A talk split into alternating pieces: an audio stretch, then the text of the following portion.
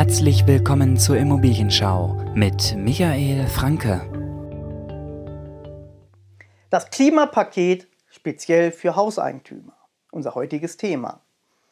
Mitte November letzten Jahres hat der Deutsche Bundestag das Klimapaket beschlossen. Die einzelnen Regelungen betreffen auch Eigenheimbesitzer. Was sich für Immobilieneigentümer ändert, erfahrt ihr hier. Verbot von Ölheizungen für Neubauten.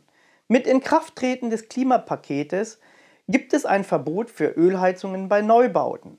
Der Einbau von neuen Ölkesseln ist ab 2026 nicht mehr erlaubt.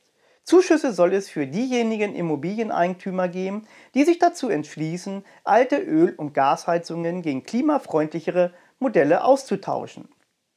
Förderung von Sanierungsmaßnahmen, auch der Austausch von alten Fenstern oder die Dämmung von Dächern und Wänden sollen gefördert werden. Die Förderung funktioniert hier entweder über die KfW oder durch Steuerabzug für alle Steuerklassen. Erhöhung von Erdgas- und Heizölpreisen. Im Zuge des Klimapakets wird der Verbrauch von Erdgas und Heizöl und das daraus entstehende CO2 bepreist. Für ein durchschnittliches ein Familienhaus mit durchschnittlichem Verbrauch müsste im Jahr 2021 mit Mehrkosten von etwa 50 Euro gerechnet werden. Im weiteren Verlauf könnten die Mehrkosten auf etwa 300 Euro im Jahr ansteigen. Gute Nachrichten gibt es hingegen beim Strompreis. Während die Kosten für Strom in den letzten Jahren teils deutlich gestiegen sind, sollen Änderungen an der Erneuerbaren Energiegesetz, kurz EEG-Umlage, zu einer Entlastung der Verbraucher führen.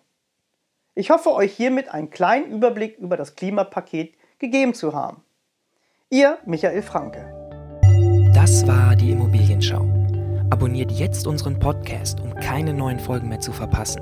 Schreibt uns außerdem gerne eine Bewertung. Und wenn du ein Thema hast, was dich interessiert, dann schreib uns gerne eine Privatnachricht und wir sprechen drüber. Bis zur nächsten Folge.